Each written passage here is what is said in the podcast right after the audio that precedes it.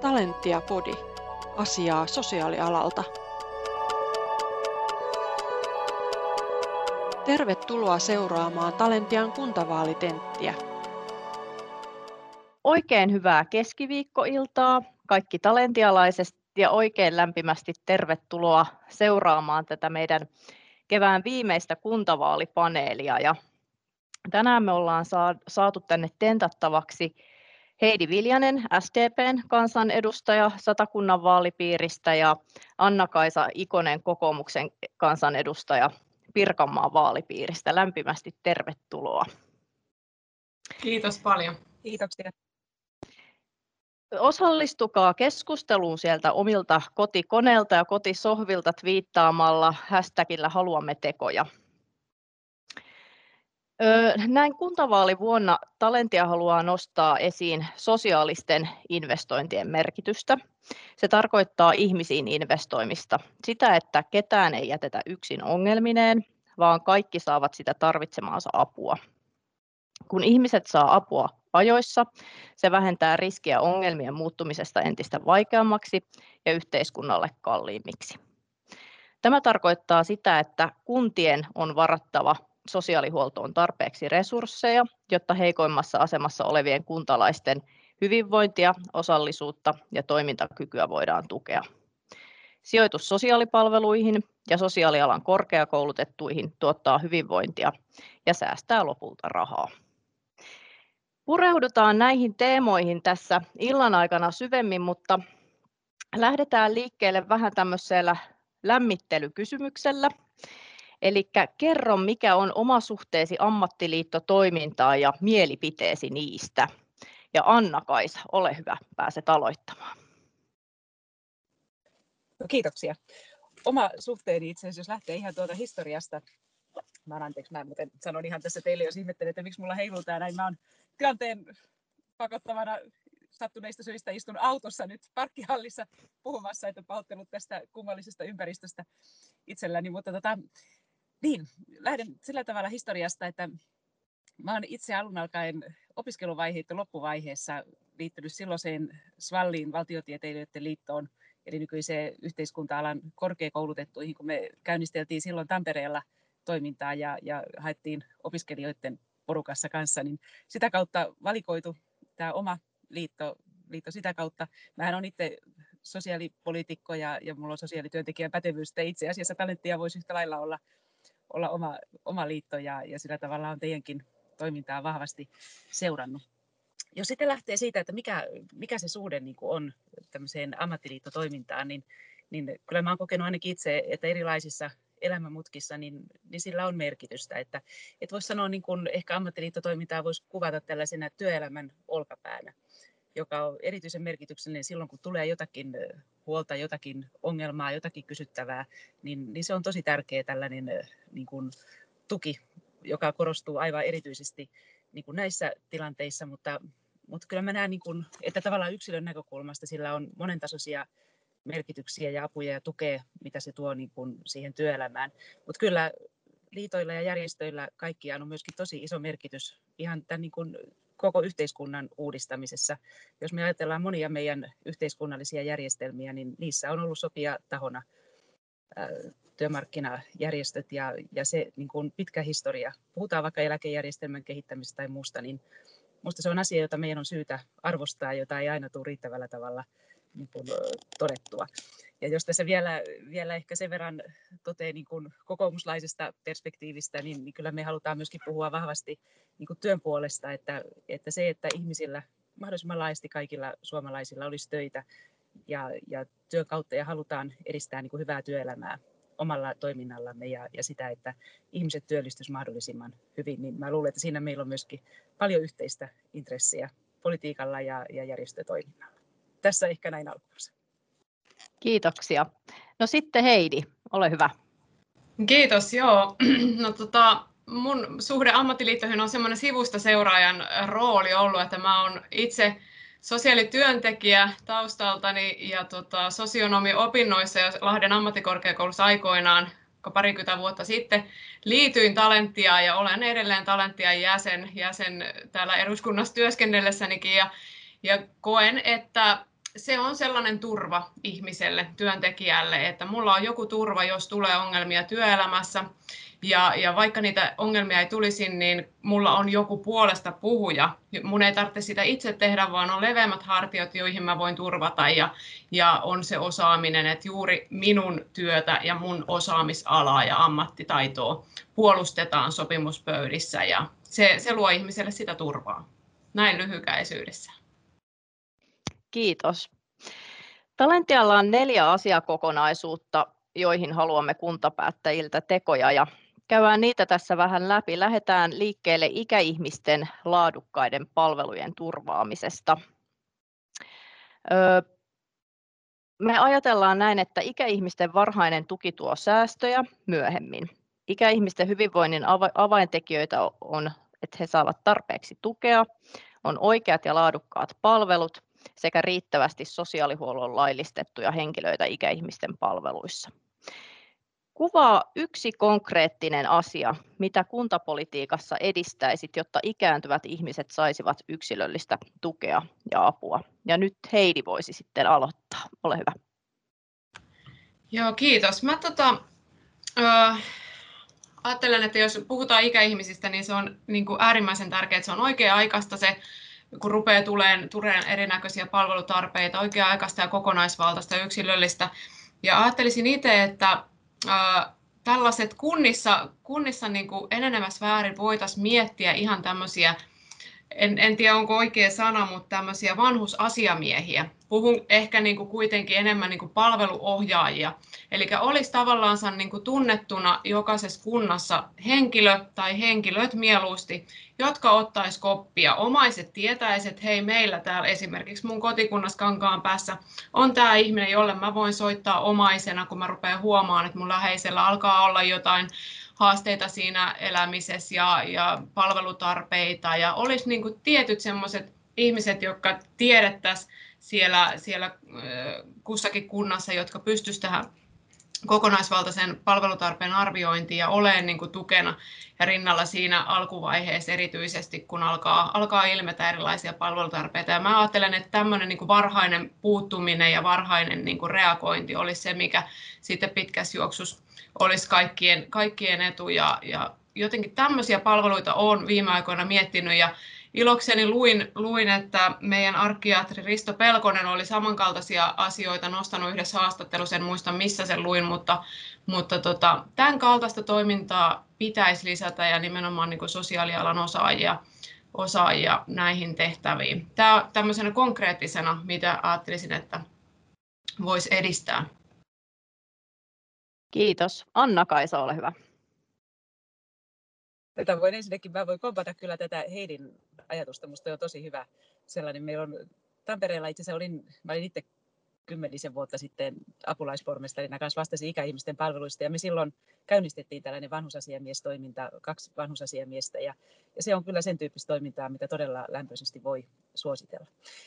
No mitä mä tekisin? Mä ehkä itse lähtisin tässä, mä mietin ehkä sitä, että meidän vanhustenhoitokeskustelu välillä tahtoo olla kauhean kapea-alasta. Että mä lähtisin oikeastaan miettimään sitä ihan, että miten me voitaisiin vielä niin kuin yhteiskunnassa entistä paremmin ymmärtää se niin kuin ikä, ikäihminen kokonaisuutena sitä ikääntymistä ja, ja sitä niin kuin palveluiden kokonaisuutta. Että, että tavallaan ensinnäkin siinä se, että me nähdään ihminen, että hän ei ole niin kuin ainoastaan hoivan kohde, vaan, vaan hän on itse aktiivinen toimija, jonka ääntä meidän pitäisi kuulla entistä paremmin, itsemääräämisoikeutta vahvistaa, samoin myöskin henkilöstön vaikuttamismahdollisuuksia. Että mä luulen, että sieltä ihan arjen laadusta ja siitä niin kuin vaikuttamismahdollisuuksien kasvattamisesta voisi lähteä niin kuin todella paljon sitä niin kuin hyvän vanhustenhoidon ja vanhustenhuollon lähtökohtaa, että, että sitä lähtisi niin kuin ihmisten vaikuttamisen mahdollisuuksia, mihin kuuluu myöskin valinnan mahdollisuus, että voi päästä entistä paremmin sitten hoidon ja palveluiden ääreen, niin, niin tällaista kokonaisvaltaista otetta ja, ja kyllä kun puhun kokonaisvaltaisuudesta, niin myöskin ajattelen, että, että se ei ole pelkästään sitä, että me puhutaan ympärivuorokautisesta hoivasta, vaan, vaan kyllä meidän pitää se hyvä ja laadukas hoito taata myöskin kotihoidon piirissä ja omaishoidon piirissä oleville ihmisille. Ja, ja tavallaan ehkä nyt loisin katseen tähän ihan koko kokonaisuuteen. Niin se olisi semmoinen konkreettinen asia, että ei puhuta aina vain palasista. Hyvä, kiitoksia. Otetaan tähän väliin muutamia sanapareja. Mä esitän teille vuoron perään viisi sanaparia ja valitse toinen näistä pareista, mikä tuntuu niin kuin itselle sopivammalta. Ja lähdetään tota Anna-Kaisa sinun kanssa liikkeelle. Veronkorotus vai budjettikuri? Budjettikuri. Sosionomi vai sosiaaliohjaaja? No, se kyllä riippuu paljon siitä, että mikä, mikä tehtävä on kyseessä. Kyllä mä kannatan tällaista moniammatillista ja jokaiselle on omanlaisensa tehtävät. Ehkä tänäänkö täällä pitäisi sanoa sosionomi, mutta... No, kelpoisuus vai kokemus? Näissäkin mä ajattelen, että molemmat tukee toisiaan. Kyllä riittävää, siis kelpoisuus on tosi tärkeä lähtökohta palveluissa, myöskin siinä, että on se ammattitaito, mutta kyllä se niin kuin monesti kokemus, mutta Joo, kyllä ehdottomasti kelpoisuus siinä mielessä, että kokemusta ei aina ole pitkästi, mutta ihmisen, meidän pitää aina uskoa myös ihmisen kykyyn kasvaa ja kehittyä. Aina ei ole pitkä kokemus, mutta se kelpoisuus luo jo sen pohjan kehitykselle. Joo, kelpoisuus. Yksityinen vai julkinen? Tämä ei ole ideologinen asia. Minusta itse asiassa me tarvitaan niin yksityisiä, julkisia kuin kolmannen sektorin toimijoita. Erityisesti sosiaalipalveluissa me tiedetään, että, että sitä osaamista on valtavan paljon kaikilla toimijoilla ja, ja myöskin tähän voi ottaa rinnalle vielä henkilöstön perustamat osuuskunnatkin, että tässä on niin tosi monenlaisia, että meidän rikkaus on se, että me pystytään hyödyntämään. Mä valitsen molemmat. No seuraavasta et saa valita mone, molempia. Ratikka vai kansiareena? No apua.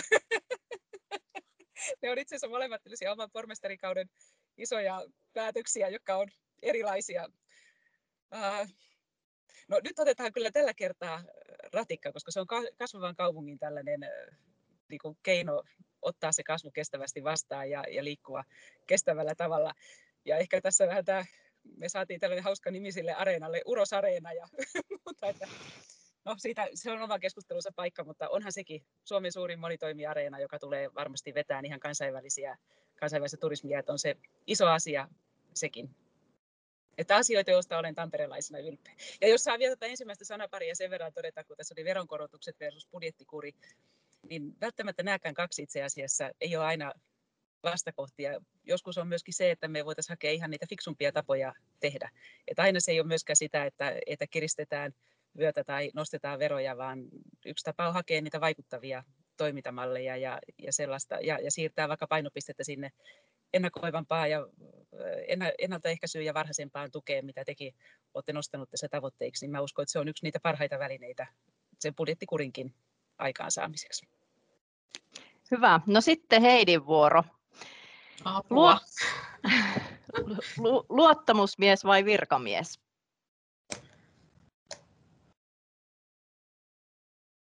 Luottamusmies kyllä puhuttelee enemmän tässä kohtaa. No sitten paikallinen sopiminen vai keskitetty sopiminen? Keskitetty sopiminen. No korkeakoulutus vai työssäoppiminen? Ha, nämä on pahoja. Korkeakoulutus.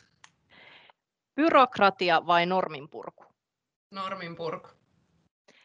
Sahti vai hernekeitto? Hernekeitto. No niin, hyvä. Otetaan vielä sitten, tässä vaalitentissä me nyt ei syvennytä sen tarkemmin niin kuin koronateemoihin, mutta, mutta vielä otetaan teille yksi tämmöinen yhteinen, mihin voitte molemmat vastata. Korona vai Fortuna? Fortuna. Mitä Sanna Kyllä me kuulutaan samaan jengiin tässä, Fortuna myös. No niin, Fortuna-jengi, hyvä. Loistavaa. Mutta palataan hei nyt Talentian kuntavaaliteemoihin. Me nähdään, että lapsiperheiden hyvinvoinnin tekijät muodostuvat oikea-aikaisista ja riittävistä lapsiperhepalveluista, riittävästä ja pysyvästä ja hyvinvoivasta henkilöstöstä, toimivista yhteistyömalleista, kuten perhekeskuksista sekä lasten ja perheiden harrastusmahdollisuuksista.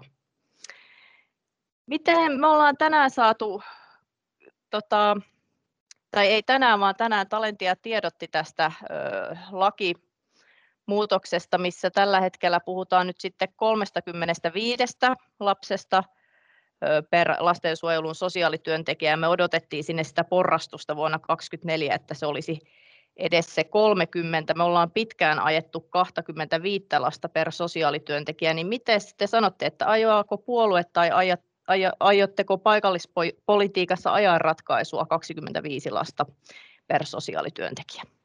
Heidi, ole hyvä.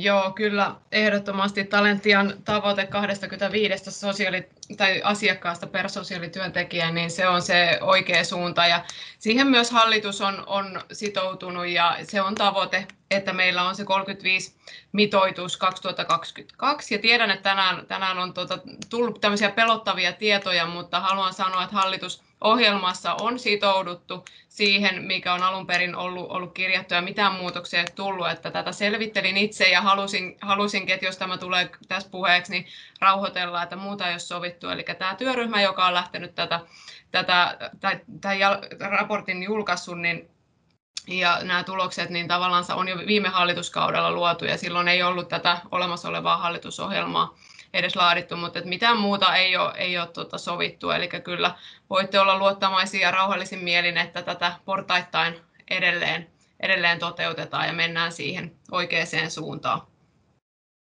Kiitos, ne oli hyviä väliuutisia tähän, mutta sitten Anna-Kaisa, ole hyvä.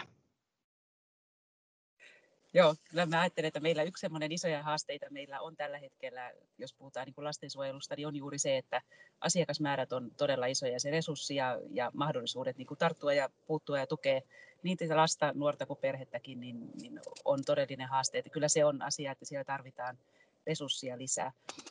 Sen ohella mä ajattelisin, että tämä on jälleen semmoinen myöskin näitä, että se on myöskin kuntapolitiikassa sitten tällainen niin kuin rakenteiden muutoksia ja painopisteen kysymys myöskin, että, että mä ajattelin, että tuolla on Imatralla ja muualla on kyetty tekemään näitä painopisteen siirtoa myöskin ja, ja tukea niin kuin sillä tavalla, että on saatu myöskin perhetyöllä ja muulla, että, että se on niin kuin se semmoinen musta iso haaste myöskin, että pitää katsoa niitä juurisyitä, että minkä takia lastensuojelun asiakkuudet kasvaa ja miksi on niin paljon, että miten me voidaan ihan siellä puhutaan vaikka ihan, kun perhe saa ensimmäisen lapsen, niin miten hyvinvointineuvolassa, äitiyslasten neuvolassa tuetaan, annetaanko sinne niin kuin vaikka kotipalvelua ja, ja saako he perhetyötä sitten matkan varrella riittävästi, niin kuin, että tukee tavallaan siihen myöskin vanhemmuuteen kasvuun ja, ja miten sitten vaikka tietyissä nuoruuden avainvaiheissa kyetään tukemaan, niin, niin meidän pitää kääntää sitä katsetta myöskin siihen, että ja, ja tavallaan yksi semmoinen iso haaste on mun mielestä se, että kuntien budjetoinnissa aina katsotaan vuositasolla.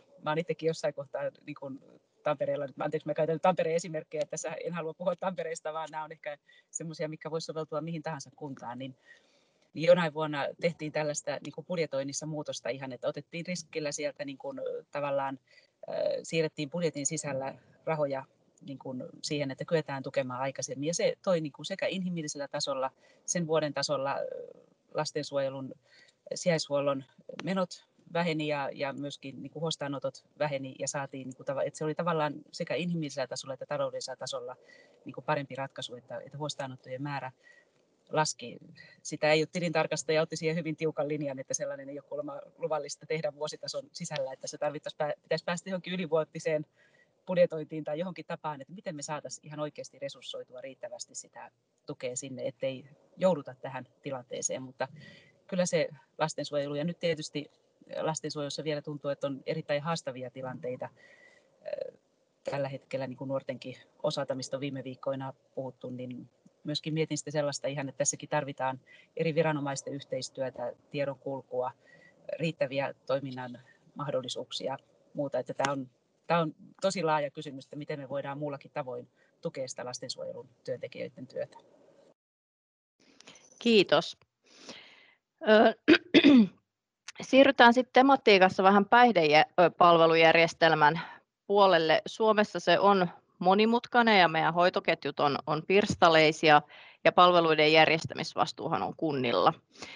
Nyt kuitenkin ne tavat, joilla päihdepalvelut on, on järjestetty, niin vaihtelee suuresti ja haasteena tietysti on asiakkaiden moniongelmaisuus, mielenterveyshäiriöt, ongelmat asumisen kanssa ja monta muuta asiaa, niin miten te ajattelette, että minkälaisin päätöksin kunnissa voidaan edistää yksilöllistä ja kokonaisvaltaista päihdehoitoa? Ja Anna-Kaisa, ole hyvä. No kyllä tässä varmasti jälleen tämä niin moniammatillinen yhteistyö ja juuri tämä lähtisin tästä ensinnäkin liikkeelle, mitä, mitä sanoit tässä, että, että monesti päihdeongelmien taustalla tai, tai rinnalla tai, tai niiden seurauksena ihmisellä saattaa olla monia muitakin kysymyksiä elämässä, että saattaa kasautua monet, monet haasteet. On sitten just mielenterveys, syrjäytyminen, muut kysymykset. Että on tosi tärkeää, että, että siinä katsotaan tätä kokonaisuutta ja, ja toimitaan myöskin moniammatillisesti ja että päihde- ja mielenterveyspalvelut ei ole liian kaukana toisistaan, vaan ne on niin kuin tukemassa, äh, tukemassa toisiaan. Ähm, kyllähän tässä yksi semmoinen, niin kuin tässä on tämä resurssointi ja kapasiteetti on yksi kysymys, että kyllä tässä niin kuin rahoitusta tarvitaan varmasti näihin palveluihin ja, ja sitä, että hoidon parempi saatavuus olisi, olisi kyseessä. Mä luulen, että varsinkin monessa kaupungissa tällä hetkellä puhutaan vaikka ihan huumehoitoon pääsystä ja, ja muusta. Heidi tässä kohta varmaan, Heidi on tässä aiheessa oikein kuru, että varmaan tyhjennät pajatson kohta, kohta laajemmin, mutta mä ajattelen, että tämmöinen niin kuin, kysymys tästä niin kuin resurssoinnista ja siitä, että miten, äh, miten voidaan saada sitä hoitoa oikea-aikaisesti, niin, niin siihen täytyy satsata kunnissa. Myöskin kilpailutuksissa, mä ajattelen, että kunnissa on aika paljon oppimista, että se, että ne, niitä kilpailutuksia ei saa tehdä pelkällä eh, hinnalla tai sillä, että lukumääriä ja, ja hoidetaan, vaan pitää hakea sitä, että, että mitkälaisia tuloksia myöskin eri, eri hoidot ja hoitomuodot. Me tarvitaan varmaan erityyppisiä hoitomuotoja myöskin siinä matkan varrella, niin, niin tavallaan niissä, ja tähän kytkeytyy sitten tutkimus. Meillä on terveystieteissä paljon erilaisia evidence-based tyyppisiä, mutta sosiaalitieteissä me tarvittaisiin entistä enemmän vielä myöskin tällaista niin kuin tutkimukseen perustuvaa tietoa vaikuttavuudesta ja, ja parhaista toimintakäytännöistä siitä, miten vaikka asiakkaat etenee palveluissa, niin sitä mä ajattelin, että sitä me tarvittaisiin myöskin palveluiden kehittämisen tueksi, jotta kunnat pystyisivät myöskin sitten hankkimaan oikeanlaisia palvelukokonaisuuksia. Ja, ja toki niin kuin tähän prosessin kehittämiseen liittyy varmasti se, että myöskin hoitopäätöksiä, hoitoon pääsypäätöksiä pitäisi nopeuttaa. Että, että tämä on jälleen kerran yksi tällainen asia, joka vaatii monentasoisia, monentasoisia toimia ja sitä, että me tunnistetaan myöskin, että ihmiset on yksilöitä ja, ja heidät kohdataan näissäkin palveluissa yksilöinä. Kiitos. Heidi, ole hyvä. Joo, kiitos, kiitos tästä kurun tittelistä.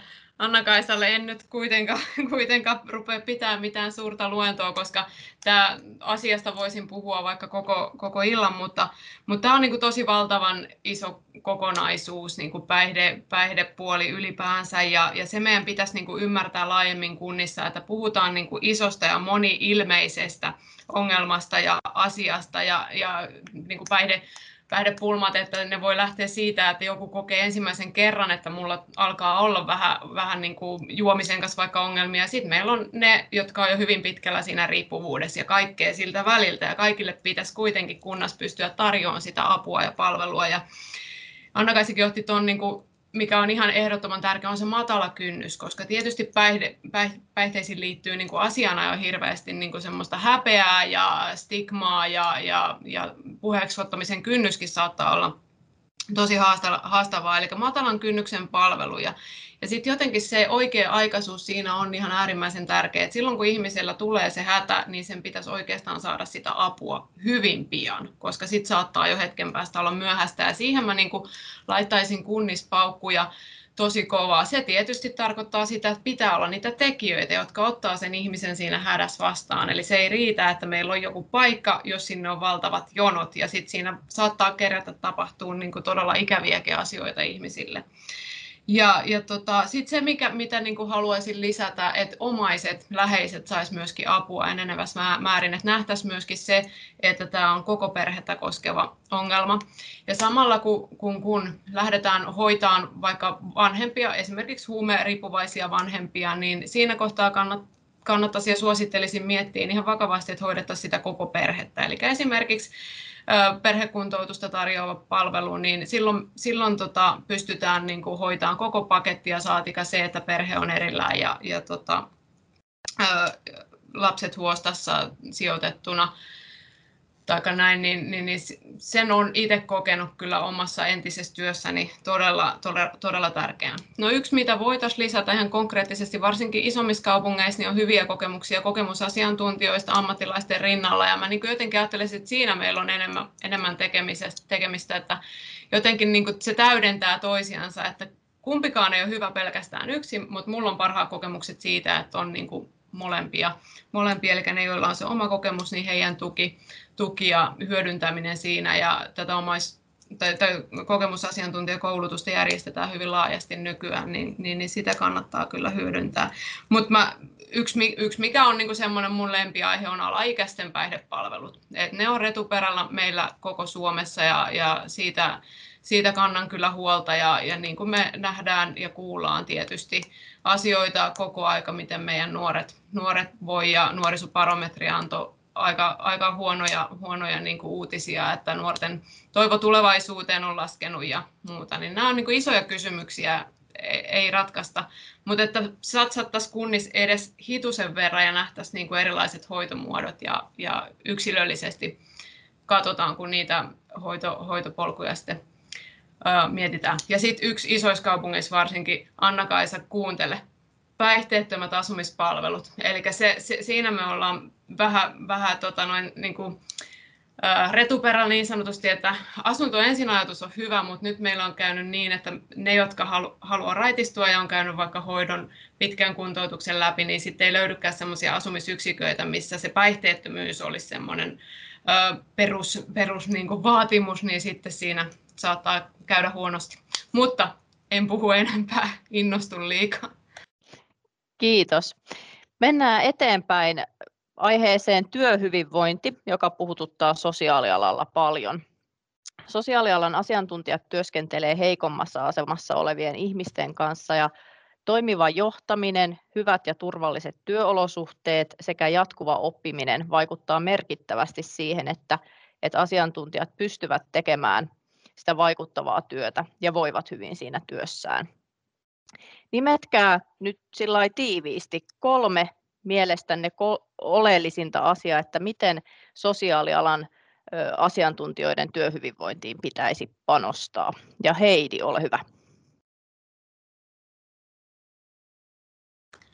No kyllä mä nyt mainitsen sen asia, tai tota, mitoituksen asiakasmitoituksen ja mä ajattelen sen pel- en pelkästään lastensuojelu, me puhutaan lastensuojelusta, mutta ajattelen sen kyllä ihan aikuissosiaalityöhön ja muuhunkin sosiaalialan työhön, eli kyllä ne on niin kuin monin paikoin kohtuuttomina asiakasmäärät muuallakin kuin lastensuojelussa. Ja, ja sitten tietysti niin kuin palkka on se yksi, yksi tietysti, millä millä pystytään parantamaan sitä houkuttelevuutta ja pysyvyyttä siinä työssä. Ja sitten se, että, että on mahdollisuudet vaikuttaa omaan työhönsä ja, ja työyhteisöön ja kehittää omaa osaamista, niin ne, ne mä nostaisin niin kuin, ehkä tässä nyt, niin kuin, mitkä tulee mun mieleen.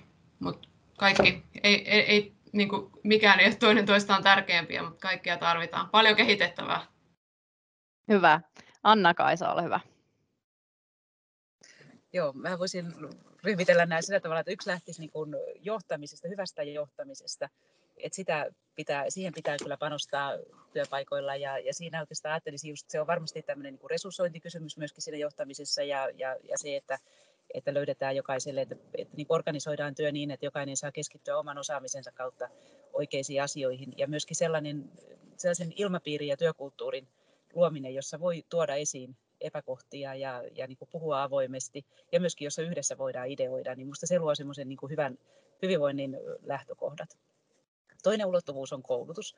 Se, että toisaalta koulutus siinä mielessä, että saadaan koulutettua niin riittävä määrä osaajia, mutta ennen kaikkea mä ajattelen sitä tällä hetkellä tällaisena niin kuin jatkuvan oppimisen mahdollisuutena omassa työssä, että, että luodaan näitä, näitä niin kuin mahdollisuuksia kehittyä omassa työssä, niin kun, ettei se ole pelkästään se koulutus jossain vaiheessa elämää suoritettu vaihe, vaan, vaan jatkuvaa. Ja ehkä kolmanneksi voisi ottaa työturvallisuuden. Turvallisuus on sellainen, mikä sosiaalialalla nousee tällä hetkellä yhä enemmän. On sitten kyse niin kuin väkivallan uhasta tai sitten muusta työturvallisuudesta. Ja, ja mä jostain luin tällaisen luvun, että yhtä niin kuin tapaturmaa kohti tapahtuu niin noin 600 vaaratilannetta, että, että kyllä meillä sillä kentällä on myöskin aika paljon ehkäistävää, että se on kenttä, johon pitäisi kiinnittää entistä enemmän huomioon. Hyvä, kiitos. Oikein hyviä ajatuksia. Meidän neljäs kuntavaaliteema on se, että varhaiskasvatuksen laatu on saatava kuntoon. Sote-uudistuksessa sosiaali- ja terveyspalvelut siirtyy hyvinvointialueille, mutta varhaiskasvatus jäisi sitten kuntiin.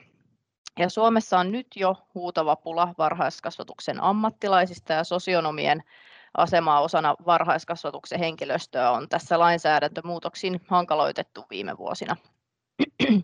Kuitenkin me tiedetään, että lapsen hyvinvoinnin avaintekijät varhaiskasvatuksessa on pysyvä, riittävä ja hyvinvoiva henkilöstö, varhaiskasvatuksen tukipalvelut, kuten kuraattorit ja perheohjaajat, sekä terveelliset ja turvalliset päiväkotitilat lapsille ja työntekijöille. Mitä panostuksia kuntapäättäjien tulisi tehdä, jotta varhaiskasvatus on houkutteleva ala työntekijöille? Anna-Kaisa, ole hyvä. Kyllä siinä oikeastaan se palautuu vähän näihin aikaisempiinkin teemoihin, mitä me puhuttiin tässä.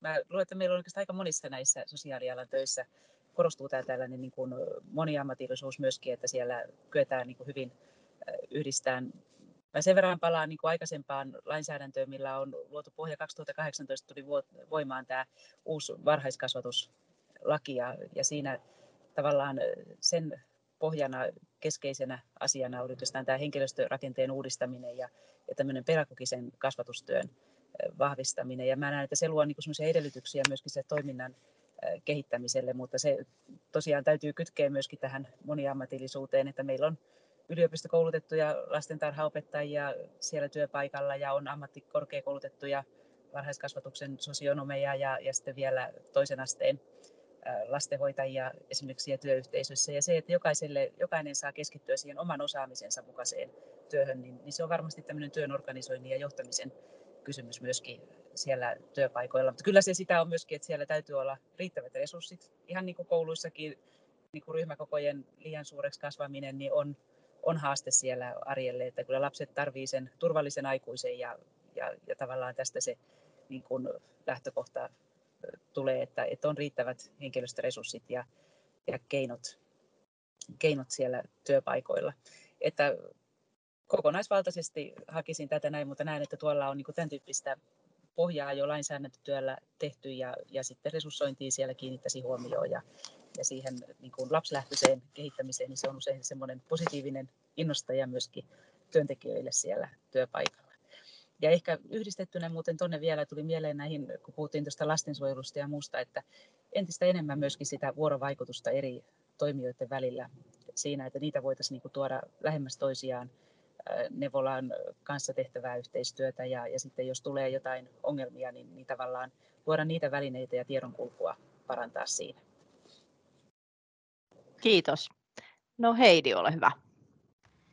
Joo, tässä on tullut nyt oikeastaan Jenni, Jenni luettelit niitä hyviä, hyviä jo siinä omassa puheenvuorossa ja Anna-Kaisa hyvin jatko, mutta kyllä se, niin kuin, mä ajattelen, että kyllä se lähtee ihan sieltä, kun tietää, minkälaista meidän päiväkotien ja varhaiskasvatuksen arki on, niin siitä, että meillä on riittävästi työntekijöitä. Ja sitten niin kuin itse on nähnyt sen, sen että, että kuinka haastavaa on saada sit sijaisia, kun tulee äkillisiä sairastilanteita ja muuta, niin siinä on, on kyllä tota, aikamoista järjestelemistä ja, ja se, että jos ei siellä ole niitä tekijöitä, niin ei ne lapsetkaan kyllä sitten voi saada mitenkään yksilöllistä yksilöllistä niin kuin huomioon ja, ja sitä, sitä varhaiskasvatusta. Että sinänsä tämä on niin kuin äärimmäisen tärkeä asia, koska kaikki, mitä siellä tapahtuu siellä varhaiskasvatuksessa ja varhaisina vuosina, niin ne on niitä, mitkä kantaa sitten ihmistä, ihmistä pitkälle tulevaan ja siellä niin kuin meillä pitäisi olla ehdottomasti niin kuin ammatti, ammattitaitoiset ihmiset ja, ja riittävästi, riittävästi ammattilaisia töissä lasten kanssa, että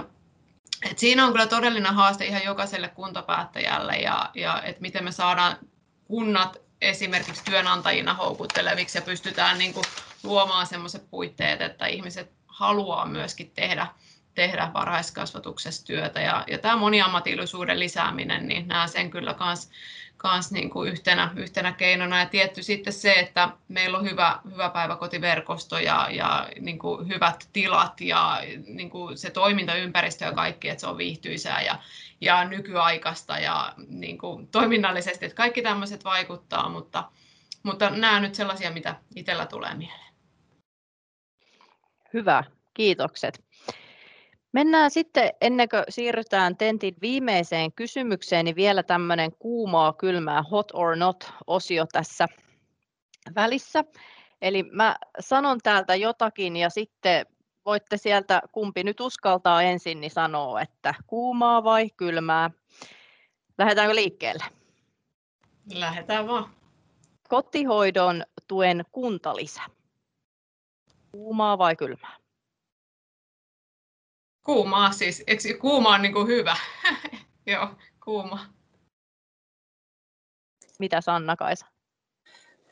Jos ajatellaan tätä niin kuin tällaisena, että tavallaan houkutellaan sillä äitejä jäämään kotiin hoitaa lapsia, jos sitä niin kuin ajattelee tämän tyyppisenä kuntalisänä, niin jonain vuosina sitä on ollut käytössä ja se on ollut yksi semmoinen mahdollistaja ja, ja voi tietysti jossain pienessä kunnassa olla semmoinen, millä houkutellaan lapsiperheitä asumaan, niin pienten kuntien kannalta saattaa olla tällainen, mutta kyllä mä ajattelen niin kuin tasa-arvo ja, ja naisten työmarkkina-aseman kannalta esimerkiksi, niin toisaalta sillä voi olla myöskin negatiivisia vaikutuksia, että, että kyllä mä luulen, että siitä vähemmän, ainakaan nyt jos mä katson tämmöisen ison kaupungin näkökulmasta, niin me ollaan siitä luovuttu ja, ja halutaan nimenomaan ehkä niin kuin mun kautta sitten ja, ja kannustetaan sitten niin kuin päivähoitoon tuomaan myöskin lapsia, että se on varhaiskasvatuksen kautta saadaan sitä tasa-arvoa myöskin vahvistettua. Eli kylmää. En kallistu, nyt mä otin ison kaupungin näkökulman ainakin tässä ja ehkä tämän tasa-arvon näkökulman, niin kylmää tästä syystä. No niin. Entäpäs perustulo, kuumaa vai kylmää?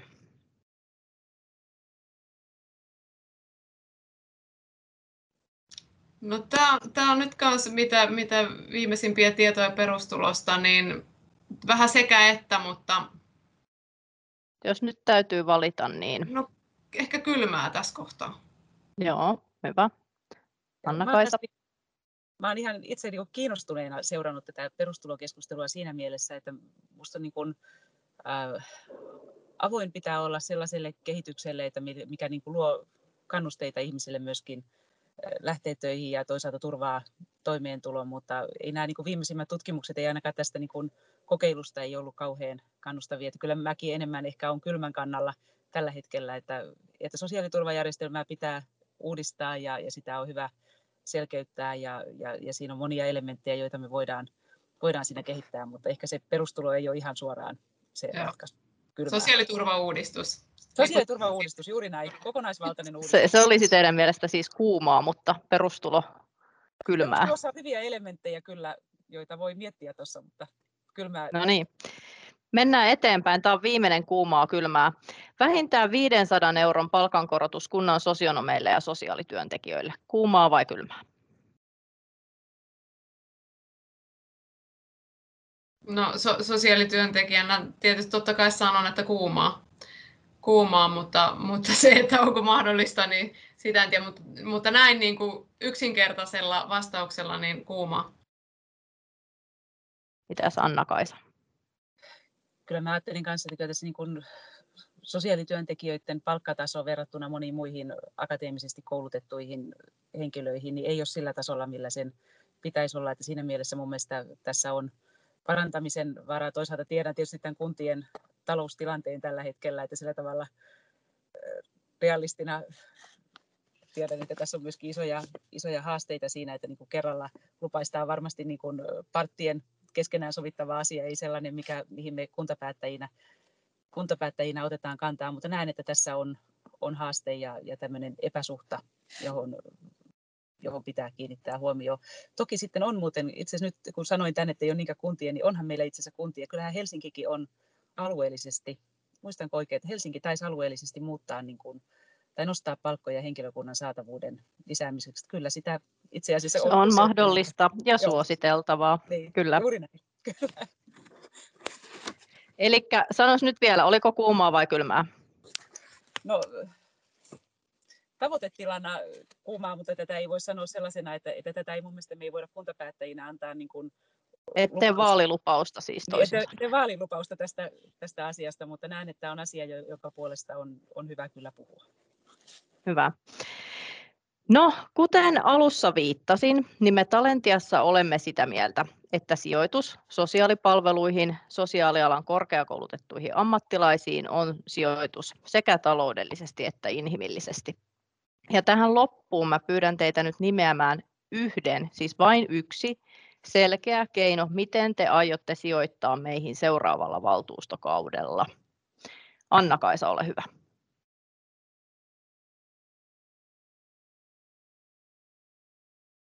Nyt on pakko Tämä vain on yksi valita. Yksi ainoa.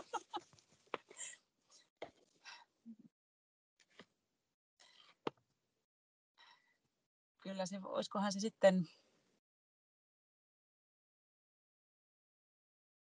Onpa tämä muuten todella vaikea. Tuohon äskeiseen kysymykseen mä muuten sen verran voisin palata ainakin tässä ensin sen verran, että kun kysyit tästä palkankorotuksesta, niin tietysti meillä on niin kokoomuslainen yksi ratkaisu on se, että me pyritään myöskin siitä, että palkasta jää enemmän käteen, että, että meillä on ainakin lähtökohta tämä, että me luvataan, että ei olla veroja korottamassa, päinvastoin nähdään, että niitä mieluummin pitäisi, pitäisi keventää, että se ehkä tuohon edelliseen kohtaan, mutta ähm, kyllä se varmaan voisi lähteä tästä niin kuin työoloista siitä, että, että lähdetään kehittämään sitä, just näitä asioita, että hyvää johtamista, koulutusmahdollisuuksia ja, ja tällaista niin kuin yhdenvertaisuutta, henkilöstön aseman vahvistamista ö, tässä. Ja sitä kautta saadaan sitten myöskin sitä palveluita kehitettyä niin, että henkilöstön ääni kuuluu, niin kyllä mä lähtisin tähän tämän vuoden lupausta nostamaan, että otetaan henkilöstö vakavasti ja, ja luodaan edellytykset hyvinvoinnille. Kiitos. Heidi, ole hyvä. Joo, kiitos. Kyllähän se niin kuntapäättäjänä niin pitää tietysti erottaa se operatiivinen johto, johto siellä sosiaalipuolella ja sitten se, mikä meidän mahdollisuudet on, mutta että lupaan niin kuin tähänkin asti olla sosiaalityöntekijä ja sosiaalialan ihminen siellä päättäjien joukossa ja, ja kuulla herkällä korvalla sitä viestiä, mitä tulee sosiaali, sosiaalipuolelta ja, ja niitä tarpeita ja, ja viedä niitä sitten laajemmin keskusteluun. Että kyllä mä niin kuin koen, ja varmaan niin kuin Anna-Kaisan kanssa täällä talossakin, niin ollaan, ollaan niitä sosiaalialan puolesta puhujia, ja, ja se, se, se saa nyt riittää tällä kertaa, niin kuin, että se on sitä mun sijoitusta koko aika meille, jokaiselle alan ihmiselle. Kiitokset Heidi Viljanen ja Anna-Kaisa Ikonen hyvistä ajatuksista, mitä jaoitte tässä tentin aikana ja oikein hyvää vaalikevättä ja kaikille muillekin muistakaa äänestää ja ollaan kuulolla. Kiitos. Kiitos. Oli ilo käydä täällä näin ja pidetään sosiaalialan ääntä. Että tuokaa tekin meille päin viestejä, jos sellaisia on, me mielellään kuullaan niitä. Oikein hyvää kevättä teille kaikille. Lähtekää ehdolle kuntavaaleihin vaikuttamaan. Joo, oikein hyvä. Juuri näin. Hyvä. Joo, moi Kiitos moi. paljon. Talenttia Podi.